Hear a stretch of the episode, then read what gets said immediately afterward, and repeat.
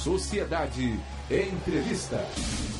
José Carlos Aleluia, ex-deputado federal, conselheiro de Itaipu, assunto 2022, que muita gente diz que não, que não está se preocupando com 22, mas está aí na cara de todo mundo e muita gente se articulando. É, tá aí, José Carlos Aleluia, bom dia. Bom dia, Delcio, é um prazer muito grande voltar a falar com você e que eu ouço sempre. Mas agora falar com você é sempre um prazer. Olha aí, como é que tem sido a sua vida aí na pandemia desde 2020 para cá, Zé Carlos Aleluia? Como é que está se cuidando, se protegendo? Cuidei. Eu tomei todos os cuidados, mas não parei de trabalhar em um dia. Eu trabalhei primeiro, estava lá em Brasília, no Ministério da Saúde, fiquei muito tempo lá. Trabalhei todos os dias, inclusive no fim de semana. E hoje eu tenho trabalhado uh, tanto, principalmente na, na minha vida da Foz do Iguaçu e Brasília. Continuo ativo, agora tomo todos os cuidados é, em relação à parte respiratória, em relação a manter as mãos limpas, mas eu não sou daqueles que acham que deve parar tudo. Acho que deve continuar trabalhando, aliás, como você continua trabalhando. Agora, tem que tomar cuidado, porque a doença é uma doença que pode complicar na vida das pessoas e complica na vida de muitas pessoas. Mas uh, não dá para destruir também a economia, não dá para deixar de trabalhar e de produzir. Ok.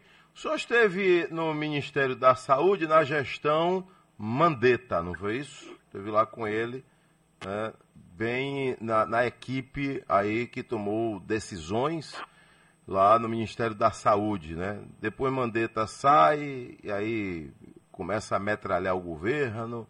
O senhor viu como uma atitude decente dele ou ele perdeu a linha? Não, observe, é questão de divergência. Eu, eu não gostaria que, que, os, que, os, dois tivessem divergido, o presidente e o ministro. Eu tinha uma participação lá na área industrial. Eu tinha um trabalho muito próximo com os laboratórios privados, que, no sentido de nacionalizar a produção de medicamentos no Brasil e de, de, vacinas, inclusive. Eu tinha uma relação muito próxima com a Fiocruz, que hoje está muito falada, e com o Butantan. Nós estávamos, inclusive, eu estava, inclusive, trabalhando na estruturação de uma nova fábrica é, que vai ser construída, já foi, inclusive, lançado edital, uma fábrica de, de insumos para medicamentos e vacinas na, lá na Fiocruz. Portanto, eu tive um trabalho muito, eu sou muito próximo do, do presidente, sou muito próximo do ministro. Mas quando dois amigos se desentendem, você não, não tem como é, resolver o problema. Fiz o possível para que não houvesse desentendimento, mas filosofias diferentes levaram a divergência. Por que, na sua visão, hoje, é, o Ministério da Saúde, primeiro que ele é alvo e tem que ser mesmo, porque é o, o Ministério que comanda as ações no enfrentamento ao coronavírus, né? Mas o porquê que hoje a gente acompanha que basta o ministro ser indicado, o homem já está cheio de defeitos. É Olha, só ser indicado que já chega, já chega na desvantagem. Por que isso? Olha, não há dúvida que nós estamos vivendo uma crise sanitária no país. E embora eu acho que o atual ministro da Saúde tem tomado medidas num bom caminho. E você olhar bem, Adelson, nenhum país do mundo compra vacina proporcional à sua população. Você compra vacina uma a uma. E se você olhar bem, o Brasil pode ter cometido alguns erros? Pode. Pode ter cometido alguns erros de percepção. É, alguns especialistas, inclusive eu posso citar o, o ex-secretário de Saúde do Rio Grande do Sul e deputado federal Osmar Terra, ele disse a mim, na visão dele, a pandemia não seria do tamanho que está aí. E muitos foram assim.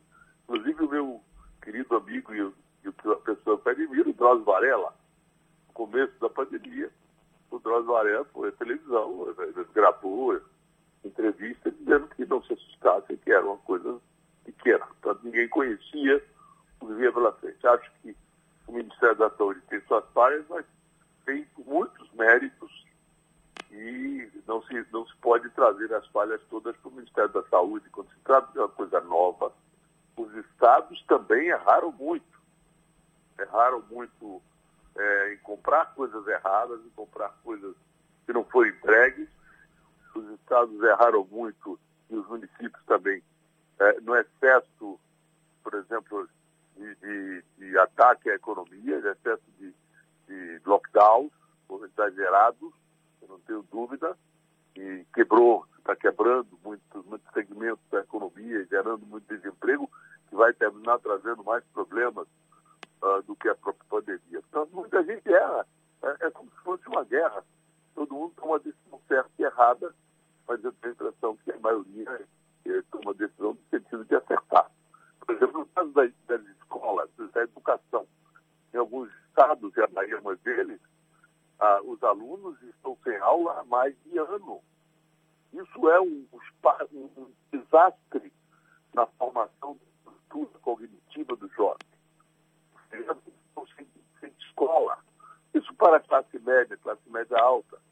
Os pais compensam, contratam professores, compram computadores, e os pais é, e, e, professores, é, mas dos, dos jovens de menor poder aquisitivo, que não tem sinal de Wi-Fi, que não tem computador, não tem telefone celular, é, smartphone, portanto, sofrem muito.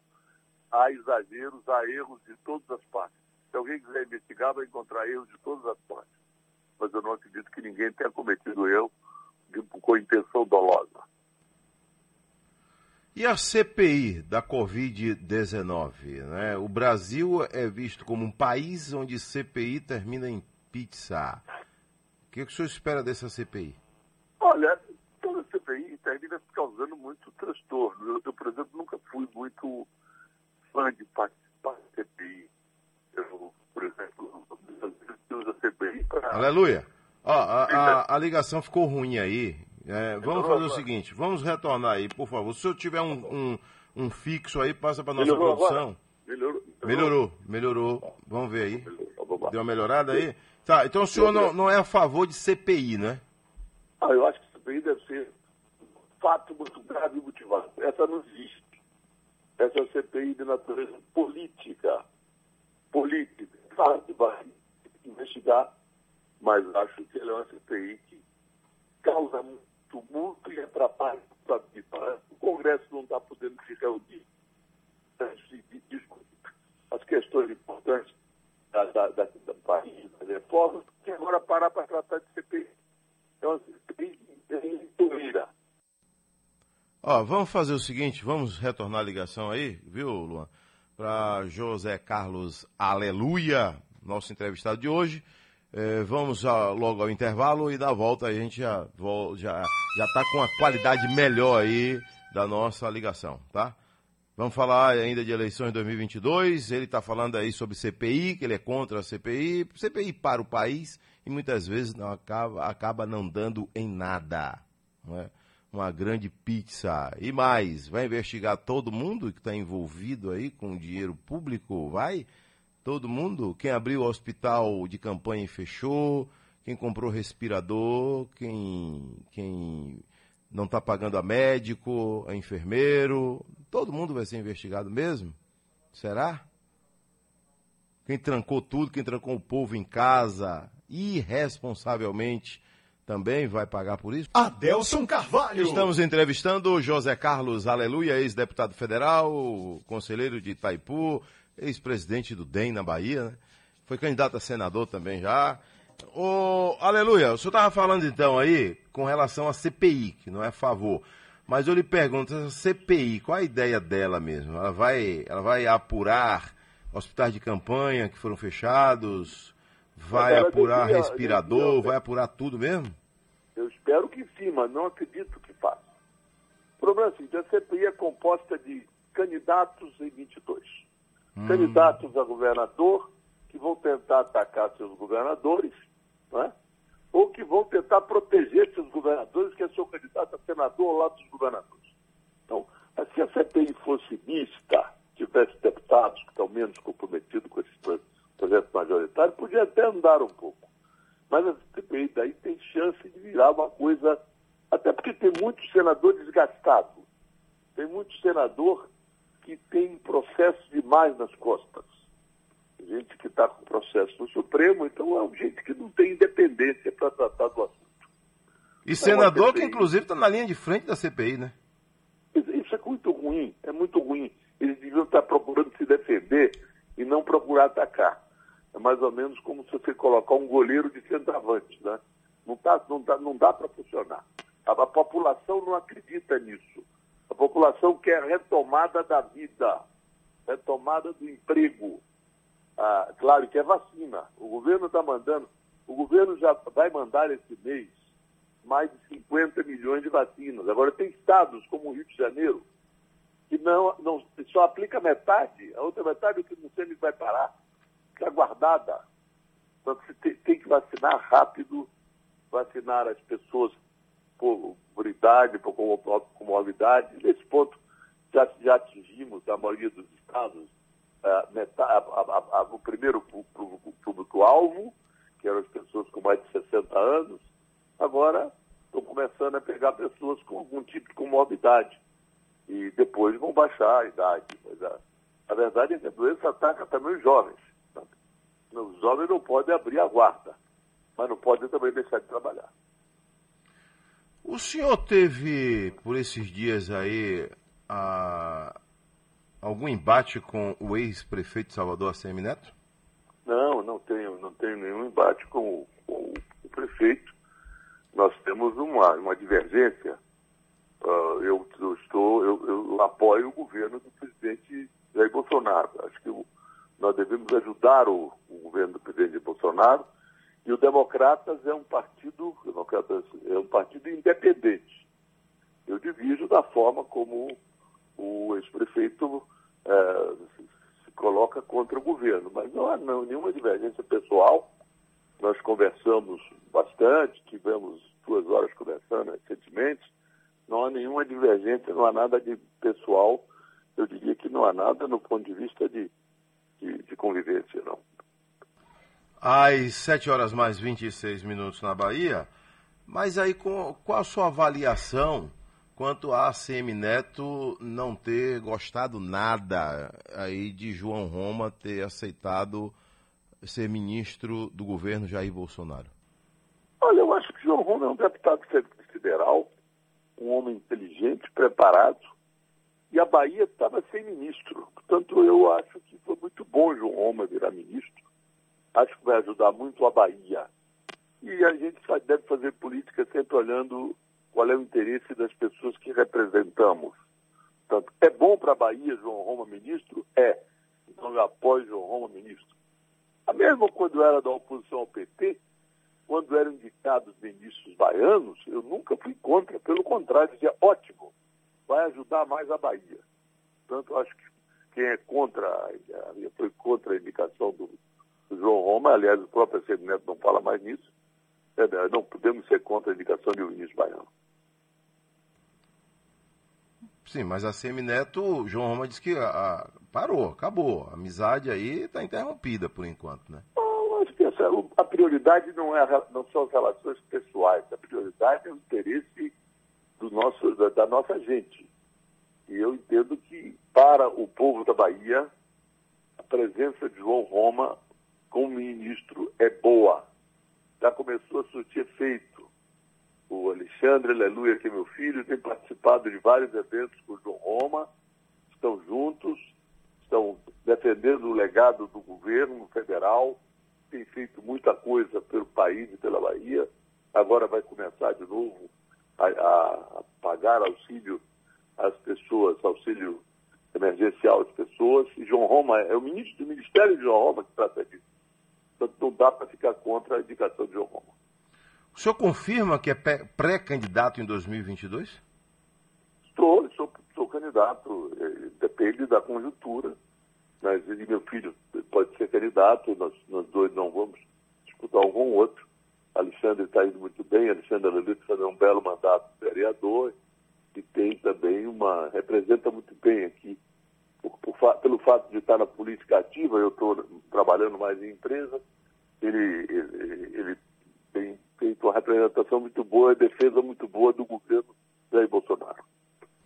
Então ele vai ser o que? Candidato a governador mesmo? Pode ser, pode ser. Na, na verdade, eh, nós teremos um candidato eh, que permita o palanque de Jair Bolsonaro na Bahia. O Jair Bolsonaro tá, é líder nas pesquisas, ele vai ser candidato à reeleição e teremos um candidato para defender o nome dele na Bahia. Pode ser João Roma, pode ser Alexandre, pode ser um outro nome qualquer eh, que queira apoiar a, a candidatura de Jair Bolsonaro.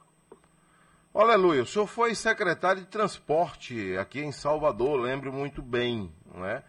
E hoje Salvador vive aí um drama no transporte público. Sempre que a gente toca nesse assunto, os gestores atuais se defendem dizendo que é um problema nacional, que nós temos um problema muito grave nas grandes cidades do Brasil, não é? Na sua época já existia essa situação? O senhor passou também por algum momento difícil que de repente é, não foi necessário, não quis revelar a época? Não, naquela época nós fizemos a, a reestruturação do sistema.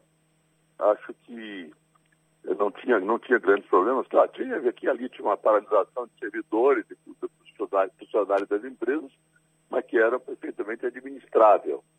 É, acho que o problema que existe hoje não é da agora, ele vem se acumulando por, talvez por, por, por questões financeiras das empresas. As empresas estão passando também problemas financeiros. Talvez tá, tenha sido apertado demais, que há um problema grave que o, o prefeito Bruno Reis está dedicando tempo integral a isso. É um problema nacional? É, mas é um problema que está, digamos assim, a ponta do iceberg. O problema maior hoje está em Salvador. Então, é, graças a Deus, o João Roma e o, o secretário Fabrício estão dedicados integralmente a isso.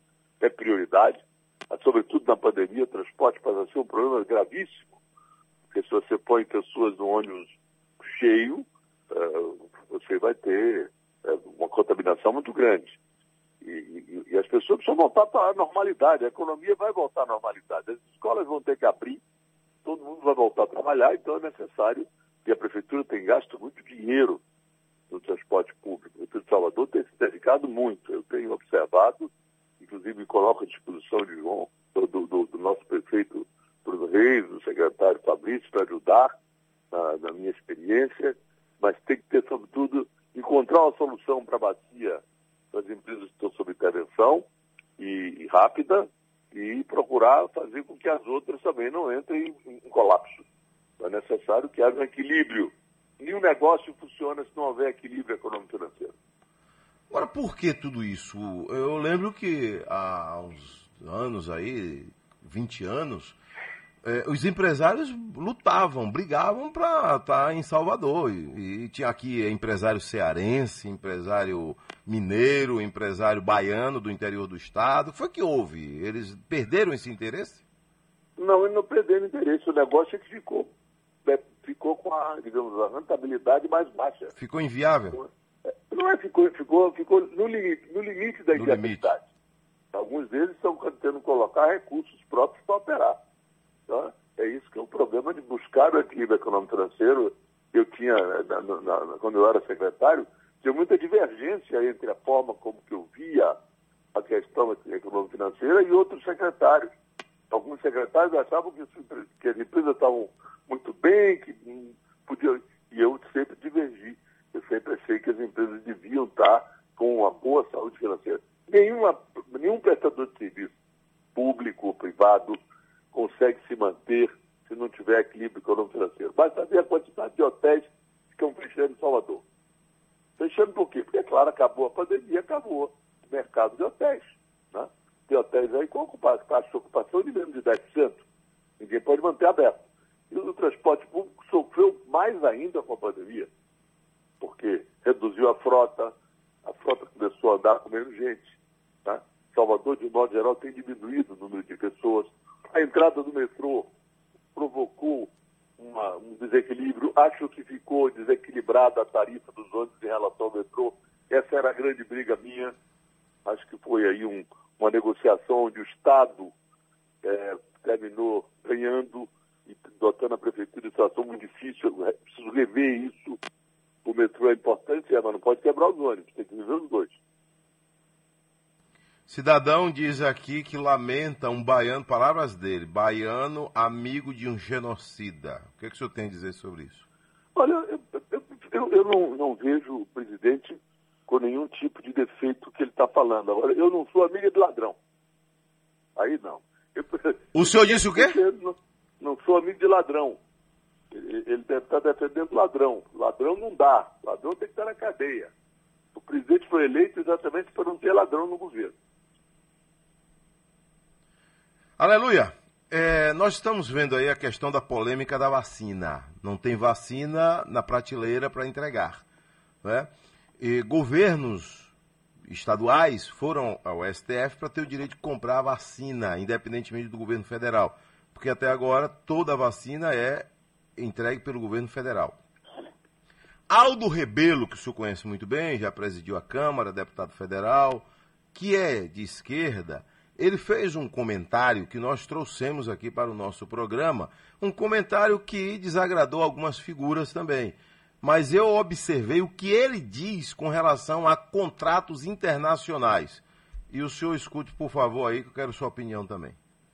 Eu vi agora os governadores tentando, via o Supremo, uma decisão para comprar vacinas por conta própria, e eu já anuncio que isso vai ser um fracasso.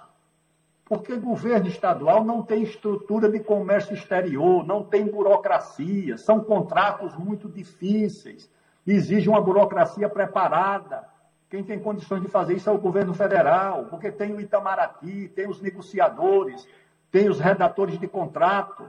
Como é que o governo do Acre, de Alagoas, do Piauí, vai encontrar uma burocracia, técnicos, advogados, diplomatas, capazes de negociar contratos complexos com outros governos, com multinacionais, não. E isso não, não, não absolve o governo federal das suas responsabilidades. Sua visão aí, ele está correto? Isso aí aconteceu bem antes, não foi agora não, hein? Ele é, está corretíssimo. Aliás, aqui na Bahia tem uma experiência muito grande, eu não vou dizer que foi intenção de fazer coisa errada, mas o governo da Bahia, quando se meteu a comprar respirador, terminou comprando respirador numa loja que vende coisa de praia, vende de uma barraca de praia. E não foram entregues. Portanto, ele está corretíssimo. E na questão da vacina, é, é muito grave. Porque não, ninguém está proibindo os estados de comprar as vacinas. Mas se comprarem, vão ter que colocar no Programa Nacional de Imunização, para que todos os estados tenham o mesmo tratamento. Então até preciso parar de querer fazer política com a pandemia. Eu vejo propaganda de, estados parecendo que eles estão dando a vacina. É um trabalho conjunto. Isso é hora de procurar fazer um trabalho conjunto. Governo federal, governos estaduais e municipais para enfrentar a pandemia. Os estados estão em busca de vacina. Se identificar vacina, o governo federal compra. Se o governo federal não comprou ainda algum tipo de vacina, é outro dia tem uma vacina indiana, onde os, não é, não é a que nós estamos usando, mas é uma outra, onde os técnicos da Anvisa foram inspecionar a fábrica na Índia e verificaram que tinha que usava água suja. Então, não dá para comprar coisas é, usando decisão judicial. O governo federal quer comprar, vai ter que comprar coisa boa, para que não haja consequências.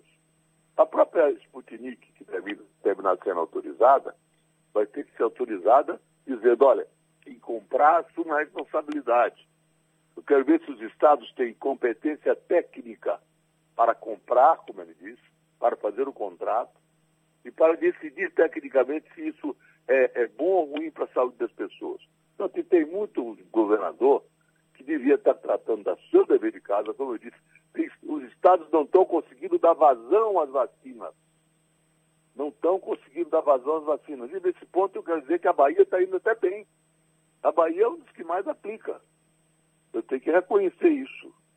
O, o, a Secretaria de Saúde da, da, do Estado da Bahia a, a Secretaria de Saúde de Salvador, meu amigo Léo Prates, é líder entre os municípios capital do Brasil e aplicação de vacina. Então é preciso agora se dedicar a aplicar a vacina corretamente e rapidamente. que vacina vai chegar. A Fiocruz está produzindo 4 bilhões de vacinas por semana. A Butantan produzindo mais do que a Fiocruz. Então nós já chegamos, nós chegaremos rapidamente a 100 milhões de vacinas disponíveis. Vamos aplicar logo e não ficar fazendo jogo de cena, dizendo que vai comprar, que comprou. Essa, essa coisa de dizer que vai comprar é para passar a impressão das pessoas que a vacina que ela está tomando foi o Estado que comprou. O Estado, não é o Estado da Bahia, não, todos os Estados. Nenhum Estado comprou nenhuma vacina. Nem mesmo o Butantan. O Butantan é mantido pelo governo federal. O Instituto Butantan, embora seja administrado pelo Estado de São Paulo, é mantido pelo governo federal. Eu tive lá várias vezes como, o assessor da área industrial do Ministério. Nós passamos, o governo federal passa regularmente recursos para manter o Butantan. Como é a Fiocruz? A Fiocruz é federal. Então, o Brasil tem duas fábricas de vacina, vai em pouco tempo estar tá podendo exportar vacina. Não, essa, essa coisa de você comprar é uma jogada de marketing dos governadores. Aliás, fizeram bobagem essa semana de falar, falar pro, fazer carta para Biden sobre o meio ambiente do Brasil. Isso é assunto interno no Brasil. Todo mundo sabe que há um, que uma questão ambiental, e eu sou um homem que defende o meio ambiente, sou autor da lei de crimes ambientais, mas na questão ambiental do mundo existirá sempre uma questão política por trás. O Brasil é o país que mais exporta alimento do mundo e há uma pressão muito grande dos agricultores da Europa e dos outros países, dos Estados Unidos também, contra a agricultura brasileira. Ficam esses, esses governadores que também não entendem nada disso, querendo fazer pressão contra o Brasil. Isso, é, isso, é, isso não é patriótico. Isso não é patriótico. É querer fazer politicagem na hora da eleição. Porque agora vai ter eleição no que vem. Isso é uma grande bobagem. Eu acho que erros existem sempre. Eu, eu não estou dizendo que ninguém está todo mundo 100% correto. Agora, que o Brasil tem que tomar cuidado com a sua agricultura, tem. Nós temos agricultura, somos, nós, somos, nós produzimos alimento capaz de, produzir, de, de abastecer 20% da população do mundo. Portanto, um país que tem isso não é um país qualquer. É um país que chegou ao nível de agricultura, de produção, de respeito no mundo. E não pode ser tratado. Uh, por exemplo, na, na matriz energética, que eu sou especialista, nós somos, ao lado do Canadá, a matriz energética mais limpa do mundo. Todo mundo quer falar em efeito estufa. Nossa energia vem basicamente das hidroelétricas, vem das hidroelétricas, vem do vento, onde a Bahia é muito forte, o Nordeste é muito forte, vem do sol, apenas o complemento, ou coisa no entorno de menos de 10%, hoje é, é, a, a variar, varia durante o, o, ano, mas em média, menos de 10% é produzido por, por combustível fóssil, por, por, por petróleo e seus derivados e gás. Portanto, o Brasil é um país equilibrado em termos ambientais, mas precisa preservar, precisa. Precisa ter políticas ativas de preservação da Amazônia, da Mata Atlântica, isso sou favorável a tudo isso. Agora, não vamos transformar isso numa guerra contra o presidente da República. O presidente realmente tem mudado muita coisa. E o seu governo é um governo que não, onde a Petrobras é séria, onde a Eletrobras é séria, onde o Banco do Brasil é sério, a Caixa Econômica é séria, onde não tem roubalheira desses lugares. Pronto, para finalizar aqui, oh, aleluia, o senhor tem, tem saudade dos tempos de deputado federal? Gostaria de estar lá em Brasília, falando, bradando, participando aí de, desse momento do Brasil? Eu gosto da, da atividade política, mas eu estou muito satisfeito na, na área de que eu estou trabalhando, na área de energia, Pronto. na área de combustíveis. E Já na, respondeu. E a, a, a, a, empresa que eu trabalho me agrada muito bem. Valeu. Um abraço, obrigado, hein? José Carlos, ah. aleluia, nosso entrevistado de hoje.